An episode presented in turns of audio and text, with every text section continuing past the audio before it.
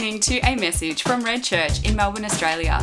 If you'd like to know more about Red or its ministries, please go to redchurch.org.au. Well, let's uh, begin by praying. Father, we thank you that your word speaks to us. We thank you that we get this intimate insight, particularly in the book of Psalms, of how you work in human hearts, how you change us within, that you are our God fighting on our behalf, that you fight for our causes. And so, Father, we want to open ourselves to your word and what you have to say to us this morning. In your name, amen. This afternoon, we have Red 101 newcomers in here, which is an introduction to, if you're new, what really Red is about an expose of our values. And in thinking about this this week, I began to reflect on what are the values of Red. And I feel like one of the key, key values at Red is the idea of renewal. The truest values are not something you come up in a brainstorming session because it sounds like the various buzzwords of the day. But the truest values emerge from lived experience, from stories. Red is a church which shouldn't have survived, which went through probably the kind of crises that other churches go through and get knocked out by. We went through several of them, uh, really uh, over a number of years. And Red as a church is a story of how God renews. My life during that time is a testimony to how God comes in in ways undeserving and changes us, transforms us.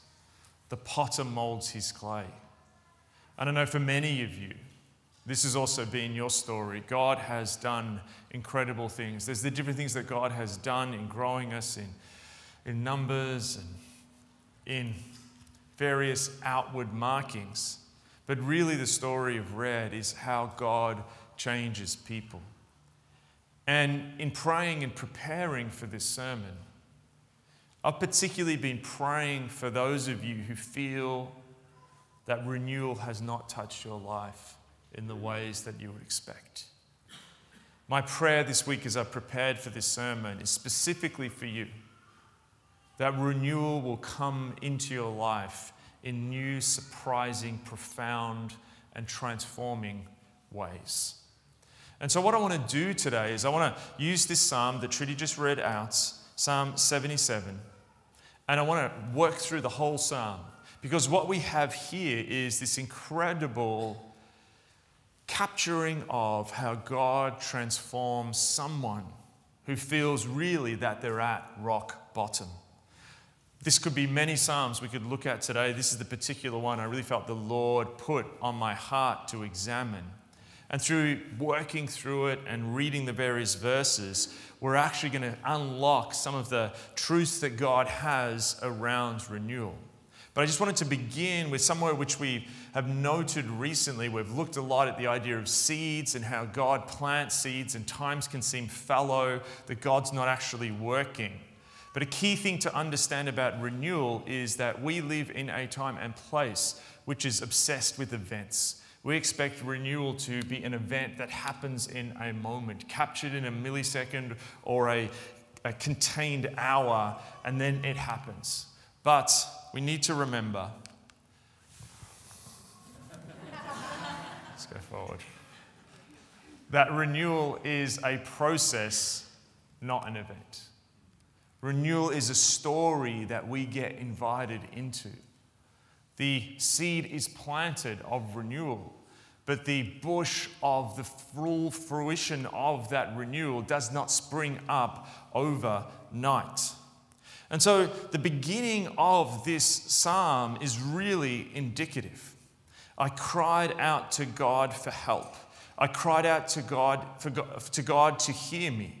When I was in distress, I sought the Lord. At night, I stretched out untiring hands.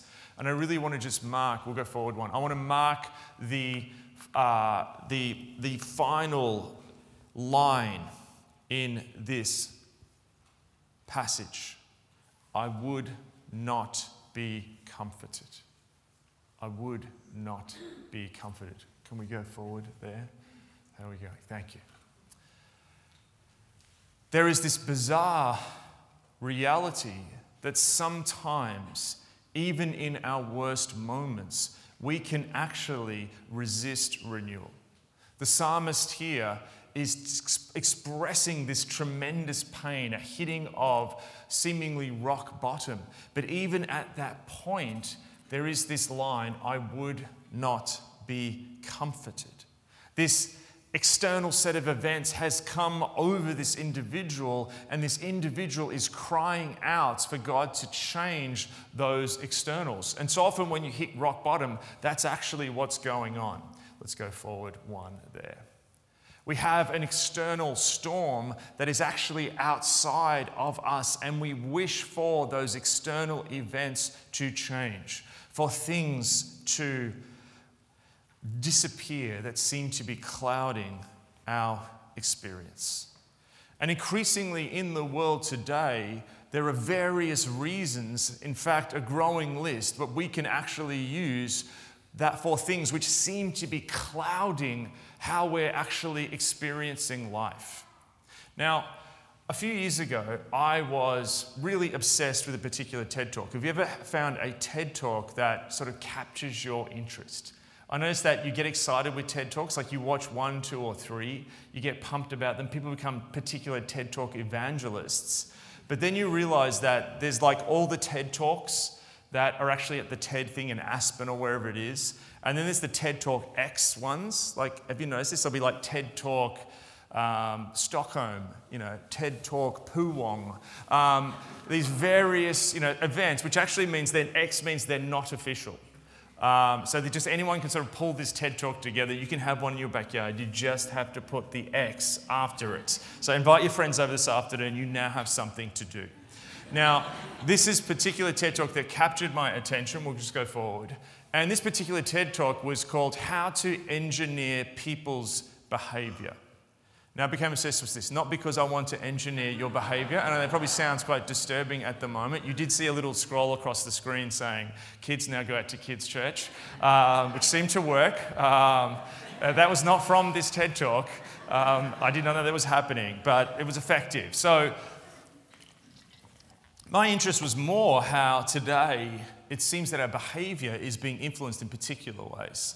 And this particular TED talk by a speaker called Zoe Chance, great name, um, spoke about how today technology has this incredible ability to actually engineer our behavior. And she spoke of, I think it's quite old now, it's maybe like eight years or something, seven years. And she spoke of a particular sort of proto Fitbit this was a technology before Fitbit and the more popular sort of pedometers and fitness watches. This is when they were called pedometers, but this was a smart pedometer.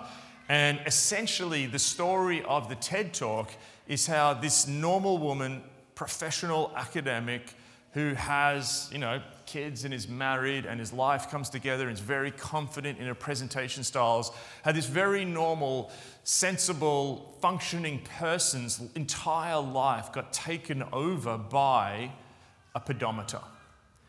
They didn't spend heaps of money on it. And she reaches this rock bottom point when she's about to go to bed at midnight after getting, I think she went like, it was like 10,000 steps, then she went to 20, and then she got to 45,000 steps a day, which is a lot when you're trying to do other things and have a life. And so she was about to go to bed, and because this sort of system was gamed in a particular way, she was about to go to bed, and it said something like, if you do 10,000 more steps, you actually go to this next level. So she's like, okay, no worries. And I think there was a, a reward if you went on inclines because you obviously were burning more calories. So between midnight and 2 a.m., she's walking up and down the steps. And then it gets to 2 a.m. and she finally gets the ding and she's at some irrelevant level, which matters to no one in her life except some other people that she's friends with in this particular pedometer. And so the whole message of the thing is like, wow, look at the ways that external forces are actually manipulating and changing our lives. And how, as humans, seemingly normal functional people can have their entire life scripts completely overwhelmed and hacked by external people in other countries on computers. Now, the writer Nir Eyal contacted her a number of years later, and he just had this sneaking suspicion that perhaps this wasn't the whole story. That perhaps, yes, today we have these ways of influencing behavior that we haven't had before. Yes, technology is changing how we behave.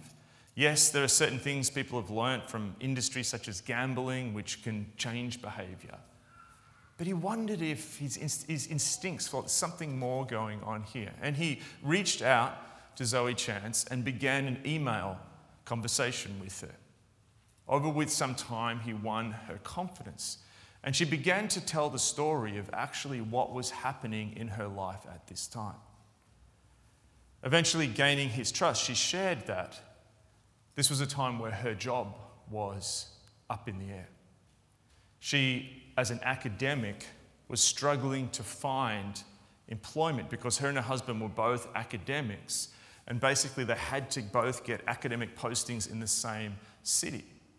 This was causing her tremendous stress. The stress was so real that actually it began to physically affect her. She began to lose her hair and actually became physically sick. She then shared that what this was doing was also revealing a bunch of issues that were already at play in her marriage. And actually, at this time, and she gained quite a bounce in her platform and popularity um, with this TED talk, um, that really at that point, when she's giving this talk, when she's using this pedometer, that her marriage was actually beginning to fall apart. And eventually, her and her husband separated. And Eyal realized there was actually something bigger going on. Yes, technology and external things can actually influence people, but really what you had here was someone with a much deeper story that doesn't come out in the TED Talk. The TED Talk is a, is a condensed form of information, gives you some simple hacks. Here's this one key idea technology is changing your behavior. But what's really interesting is behind the necklace, professional presentation, and great idea that seems to explain our modern world is actually someone who has a much deeper issue going on in their life. A proximate cause is something which seems to be nearby, which is influencing our behavior. And if you just watch the TED talk, the cause of the deterioration in Zoe Chance's life and her problems are blamed on the pedometer and the fact that technology can now make us addicted to pedometers or Fitbits or phones. And there is truth in that. But the root cause was that reality was behind the TED Talk, behind the academic posting, behind the multiple hits, behind the great idea, here was a woman which was going through a deep, deep personal dislocation. Relationships, our most intimate relationships, are actually really about who we are. Our jobs, our desire to make a difference in the world through a vocation speaks deeply. Now, Nir Eyal, who's trying to look at this from sort of psychological perspective, would say that's where you stop. I would actually take it deeper. And what scripture says is that all humans, deep down, have a dislocation and a deep issue because we're dislocated from God. And what the world does is it offers us all kinds of ways to ignore this. Now, when we uh, look at the passage again, I would not be comforted, and we look at that line, what it actually says in the Hebrew is, and or in English it says, I would not be comforted. In the Hebrew, it is my nephesh. which in Hebrew is soul. Don't think of this as Casper the ghost, the bit that in a cartoon, if you die, then like floats out of your body. Then soul is like in Hebrew is this complete concept of who you are. The deepest longings you have, your deepest identity, your, your, your mind and your body and your soul, and all these things bound up in the truest sense of who you are. And what the psalmist is saying here I'm crying out to God for help. I'm crying for you to hear me. My arms are just stretched out day and night because inside of me, at the deepest, deepest levels of what it is to be human, I can't be comforted. I can't be comforted. Our world is filled with proximate causes, externalities. I'm addicted to this technology. I'm distracted by this. But what's really interesting is at the end of the day, so many of our proximate causes are actually covering up the deeper issue. We currently, increasingly in Australia, um, following places like the United States, are caught up in an opioid epidemic. And looking at that, in America, the numbers are actually incredible around things like fentanyl. So many people are dying. And you can look at that, and it's a problem, and the access to fentanyl is a problem. But what's so interesting is uh, there are people in this room who have had babies, and during the baby's delivery, had incredibly powerful opioids, and you're not addicted. So, the vast amount of women who have births and have the just get me something are not actually then become addicted. So, yes, these issues and opioids and these things are there and access to them is a problem, but they're actually covering up a bigger, much deeper spiritual problem deep within humans. Deep within humans. And so the psalmist here takes us to the essence of what's at play here that our souls, the deepest parts of us, don't want to be comforted. There's something wrong, and we'll go forward. That actually, yes, there's the external proximate causes, and there's the storm outside, but actually, there's also a storm inside. The wind blows internally, the rain falls. There's something wrong in so many people. And as humans, we actually prefer distraction to renewal. There was a really interesting um, experiment done, and it was looking at boredom, the fact that we do not like to just sit with our thoughts. So, what they did was they put um, a group of people, individuals, they put them in a room and they made this room absolutely low stimulus. So, just white blank walls. There was literally a chair and they told the people that they had to be there for, I think it was 20 minutes. And there was only one thing in the room, which was a small machine that would actually give you a painful electrocution. So you had two choices be bored and sit with your thoughts, or be painfully electrocuted. Now, there was very different results between men and women. 25% of women decided to be electrocuted rather than actually sit in their own thoughts. Anyone want to guess what percentage of men? Who thinks it was 50? Put your hands up. Who thinks it was 60? 70? Can we go higher? 75% of men preferred to painfully electrocute themselves than sit just with their thoughts, having a nice little relax. Why? In the 18th century, Blaise Pascal, the mathematician and great Christian thinker, said a profound line. So, the chief source of humans' problems is they cannot sit in a room by themselves. And what he meant by that is that when we stop, we're confronted with the dislocation and storm in our nefesh, in our deepest soul. We prefer to be electrocuted. We'd prefer to walk through traffic scrolling images. We prefer another beer, thank you, another donut. There is something in us which actually prefers distraction to renewal. So there's this weird dynamic that we want renewal. The psalmist is crying out to God for God to come and act, but there's something in us which stops renewal. So, therefore, to understand renewal, God does renewal. God sovereignly comes and changes individuals, communities, cities, churches, and nations. But we have to choose to be led into renewal.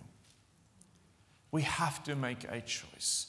We have to make a choice to even walk into what be initially may be the discomfort of the journey into renewal. You can't head into renewal without a realization that you need renewal. As AA and so many 12 step programs have shown us wisely, is that to change, you've got to hit rock bottom. And the bottom's a great place to climb.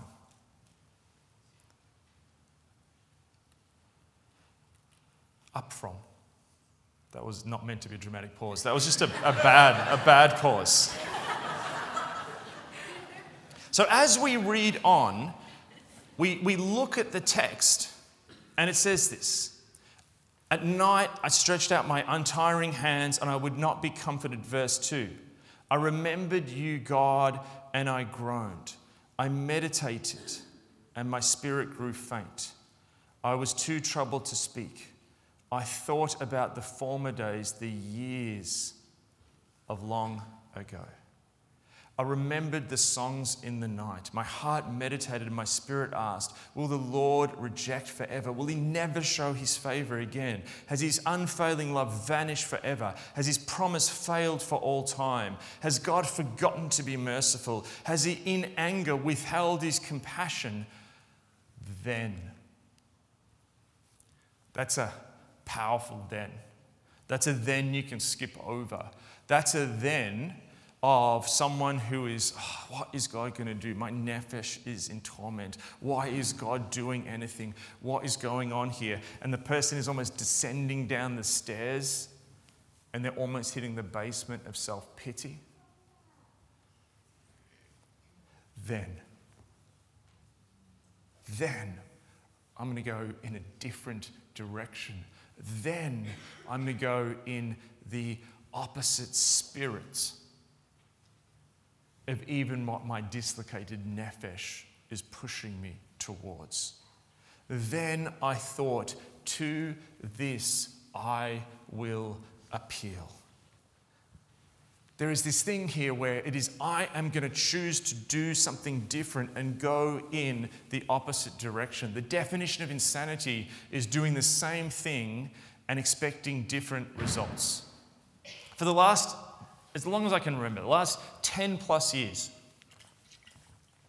every winter I will get two to three really bad colds or flus. And I, I hate it. I, I realize I don't hate winter, I hate getting sick in winter. Like, winter, there's like warm fires and it's nice to look out at the rain if you're inside. Like, winter has its advantages. And every year, though, I would hate winter and I would get down and I realized that it's because I would be sick and get these really bad colds, just pick them up like that. So I tried different things and not really, like I got the flu shot, which helped a bit. But then this year I thought, right, I'm absolutely sick of this. And I caught a flight last year, and I watched this, and it's like how to survive a long haul flight because I'd just done a long haul flight where I had gastro. That's a crazy scene where I literally I was at San Francisco airport, like laying on the ground with people just looking at me. You know, security, like, you're right, yeah, yes, yeah, mate, I'm Croc. And we, can we get a translator, please? Um, and um, so I read this, I watched this video, and the guy comes out and he's like, right, you got a long haul flight, your enemy is germs. And he's like, we don't realize how many germs we pick up from our hands And one of the dirtiest places in the world is the handle on an international flight to- on the toilet door, right? Also, they don't come in and clean properly. So, like, this guy's like going on the plane. He's like, I'm an expert. He flies all, all over the world. He's like, he's got, he's like antibacterial wipes. He's wiping down the sides of, you know, the, the handles. Like, you got to wipe everything. He's wiping the tray, right? And he's wiping the, the, the screen, you know. So I, I, I'm on the plane. I've got my, like, antibacterial wipes. I do the thing. I'm wiping the table. I wipe the screen. It stops working. I've got like 17 hours ahead of me. Excuse me, uh, there's a computer glitch here. They reset it like it was okay. And then, like, you get there, you know, you wash your hands. You know, my hands are like, I've got moisturizer because your hands get dry. But then you, you get in there, you wash your hands. You're really careful in the, in the toilet. We've had a toilet theme lately in the few weeks at Red. Anyway, um, and you, you then, you, you get out, but then you're like, got those toilet doors where they're like, they push in in a plane. How do you do that without touching the handle? So I'm trying this for a while. There's people waiting outside. I'm like banging on the door, trying to like that. That goes. I've got to get around. This is like a bizarre dance. And then it came to me.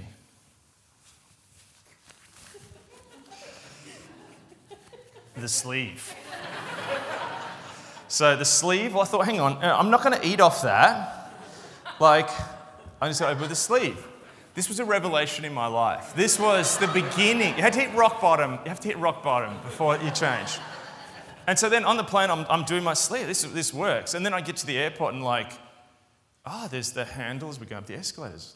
Sleeve, because I didn't want to fall. Walking out of the airport, a sleeve. And really, for basically the last four months, my life has been about the sleeve.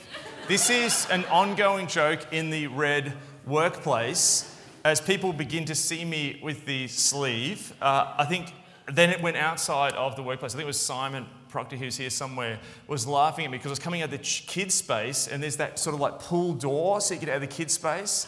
And he's laughing at me because I've just become second nature by this time. That actually you have to like, I was doing this, I was like opening the thing like this. This kept going. I avoided the, the lolly jar uh, in the office.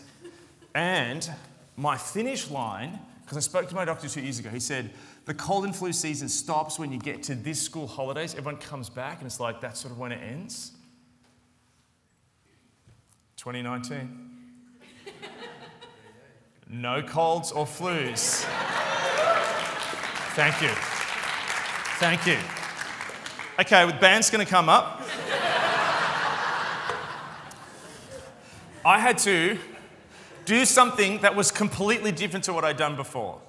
I had to go in an opposite spirit, which seemingly seemed crazy, but actually delivered results. It was this small change which actually delivered huge things. And often renewal begins with these seemingly smallest things. You actually have to do something different. Let's go forward. When you look at this decision, I will appeal to this, then I will appeal to this. What does the psalmist do? They begin to remember. I will remember the deeds of the Lord. Yes, I will remember your miracles of long ago. I will consider all your works and meditate on your mighty deeds. This is someone then choosing not to set what is happening and the dislocation of their nephesh and the pain of that as this organizing principle of their life. They're actually then choosing, even though they're in the midst of it, it's capturing all of their emotions, them going in the opposite spirit, saying, then I'm going to set my reality, not what I see around me, not what other people are doing, not even the proximate causes that I could possibly use, even as external things to put the blame of this on. I realize that internally there is something here, and I'm actually going the opposite spirit, and I'm going to set my reality on who God is and what He does and God is a renewing God who brings renewal, and He's done that throughout history. He's doing it now, and He's going to do it again. And that's the central organizing principle the psalmist arranged their life around at this point. Renewal begins with remembering. Let's go forward. Why is this important? This is not just a remembering, like, oh, yeah, I remember that. Like a thought has popped into someone's head. If you actually look at this, there is this meditative remembering. This is deep, engaged remembering. We talked about the word meditation uh, a couple weeks ago, and I talked about the difference between how we popularly imagine meditation of someone just emptying their mind and sitting in front of some mountain view on some, you know, rice paddy below on some cliff. This is actually a Hebrew understanding of meditation, which is a different biblical concept. This is the, the biblical word hagah, which is actually more like a groaning, an engagement, a wrestling with, a study, a pondering, a joy, a mourning, all of these things. This is fully putting your attention on what God has done in the past. Verse 12 I will consider all of your works and will meditate, meditate, set my focus, put central your mighty deeds, your mighty deeds. Who you are is defined by where you place your attention. And when we have meditative remembering, this then begins to lay the groundwork for what is the next important stage praise. And you'll notice the psalmist then goes into, in the next verse, verse 13, your ways, God, are holy. What God is as great as our God. And praise begins to flow from the mouth of the psalmist here. Charles Spurgeon said this Before you go out into the world, wash your face in the clear crystal of praise. Bury each yesterday in the fine linen and spices of thankfulness. This is a deliberate setting. Spurgeon was someone who struggled with depression. One of the great Christian leaders of the 19th century, probably one of the most famous preachers ever. But he understood that even struggling with that mental health challenge, that the way to answer that was to actually begin the day speaking the praises of God. In any situation, when it seems absolutely hopeless, we put on the garment of praise. For as the song says, this is how we fight our battles. And when you praise, you're realizing this dynamic that actually, when you praise, it's a weird thing. In a sense, you're giving up control. You're giving up the human folly that has its origins in Adam and Eve's rebellion, that we want to control the process, that we want to take it over but when we praise, we're saying, No, you are good God. You are the Lord of the universe. You can do this. You've done this before. You're doing it now. You will do it in the future. God, you are great. And we reorder the universe. Our souls are in dislocation because at the fall of humans, when sin entered the world, that natural order where God is God and humans are humans and we offer him worship and praise, and the universe is in its right structure and order. We attempted a rebellion, and that's the dislocation which puts everything out of place. And when we worship and praise God, we step proactively back into how the world was meant to be.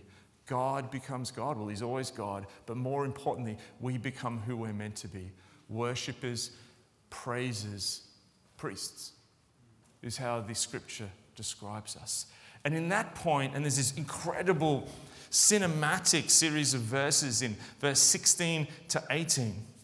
The waters saw you, God. Yam in the Hebrew, this ocean representing this chaos that actually comes against humanity, this chaos in the world, almost like a sea monster. The waters saw you and writhed.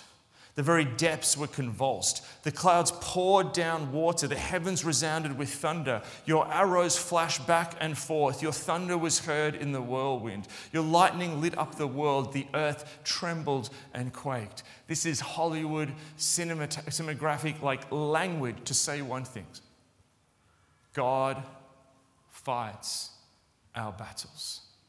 God is ready to fight your battles sometimes we just have to remember that He wants to do that and let Him. Renewal is you not fighting your battles. That's the story of the world. The person who, through smarts or strength or skill or charisma, battles up from the ground and becomes a huge success.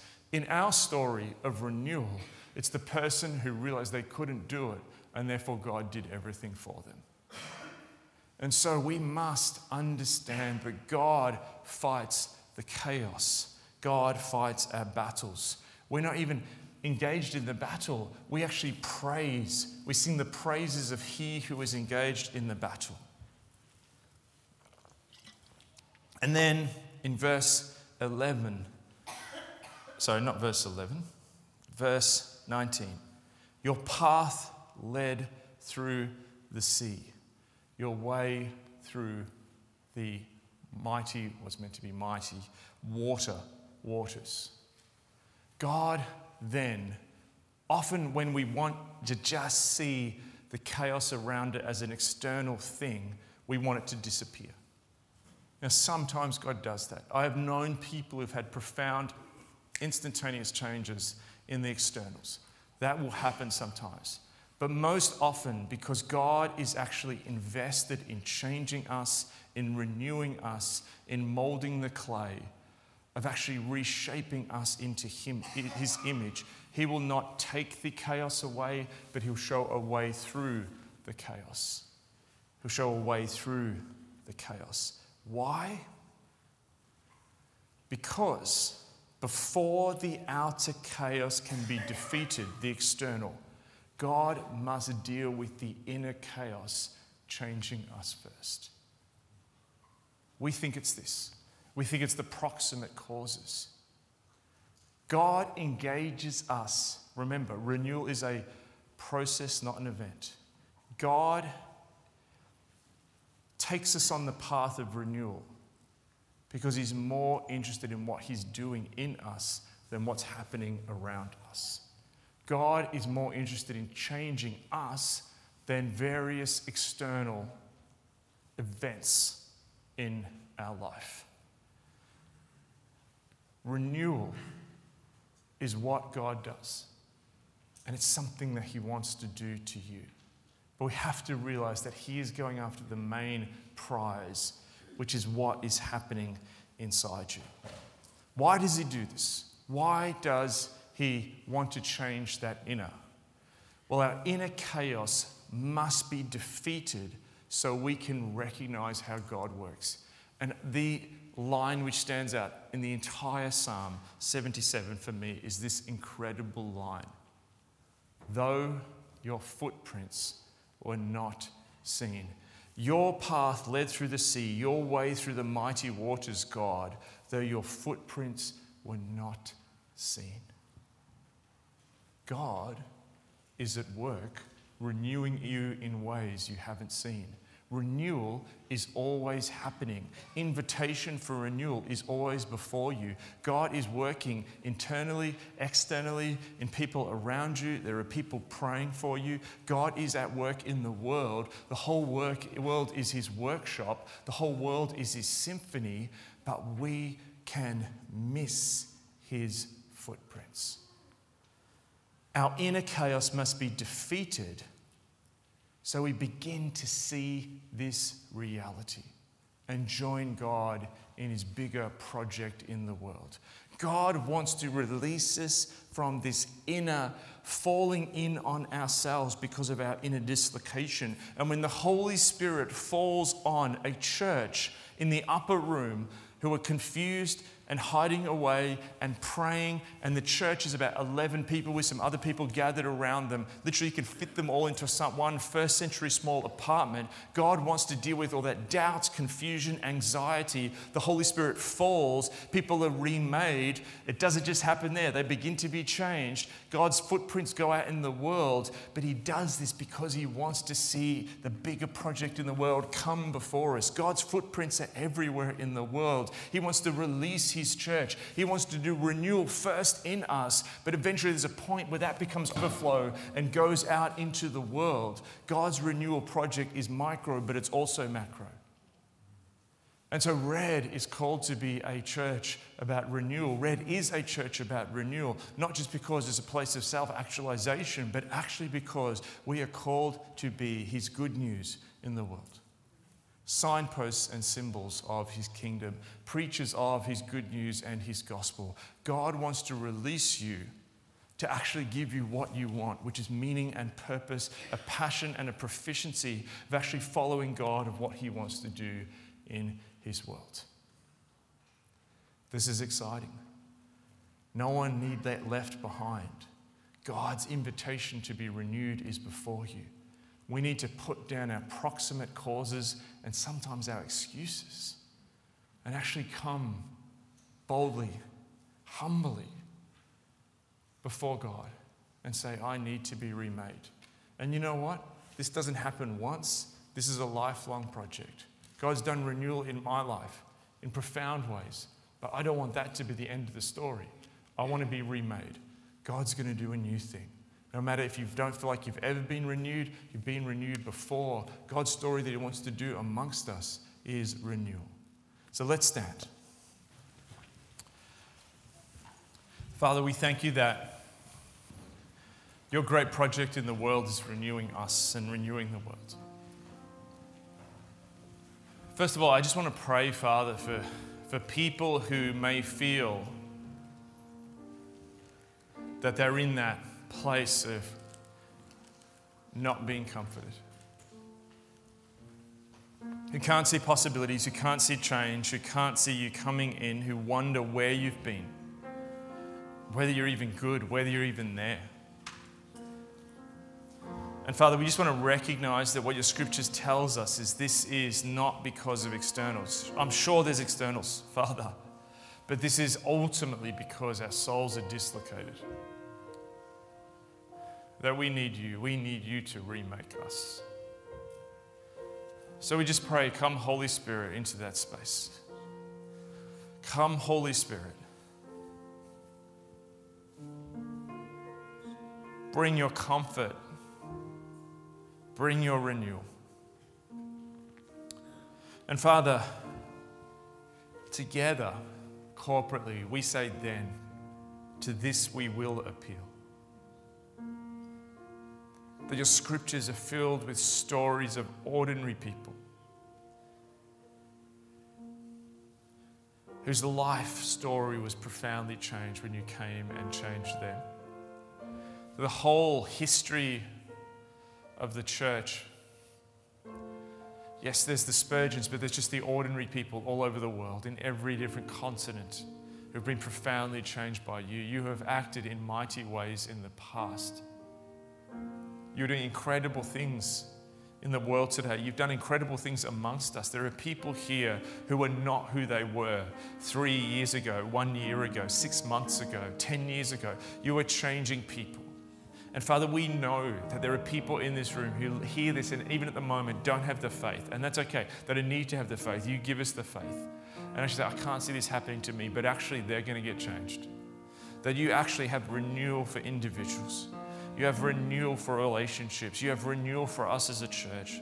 So, Father, on that, we want to appeal. Because at the center of that, the good deeds come from the good God, and you are good. And so, Father, this storm, which is real and does surround us, but before you can reach that storm and deal with it, sometimes you want to deal with the internal storm in us. So, in Jesus' name, I just want to pray that the Holy Spirit may come and quieten any storms which are too loud for us to see you. Father, we hold on to the fact that your footprints are not seen, and just because we can't feel you or see you, or even sense your work in our life, that does not mean that you are not at work. And so, Jesus, we want to begin right now to change the atmosphere in this room. We want to change it by praising, by actually building a new platform, not based on our performance, but your perfection. And so, Father, now we want to change an atmosphere by praising. So, in a second, Father, we just want to offer up our praises to you. We pray that your Spirit may respond. We know your Spirit is here, always ready, always inviting. And we want to step into that invitation. We love you, God. And Father, we want to be a people marked by renewal.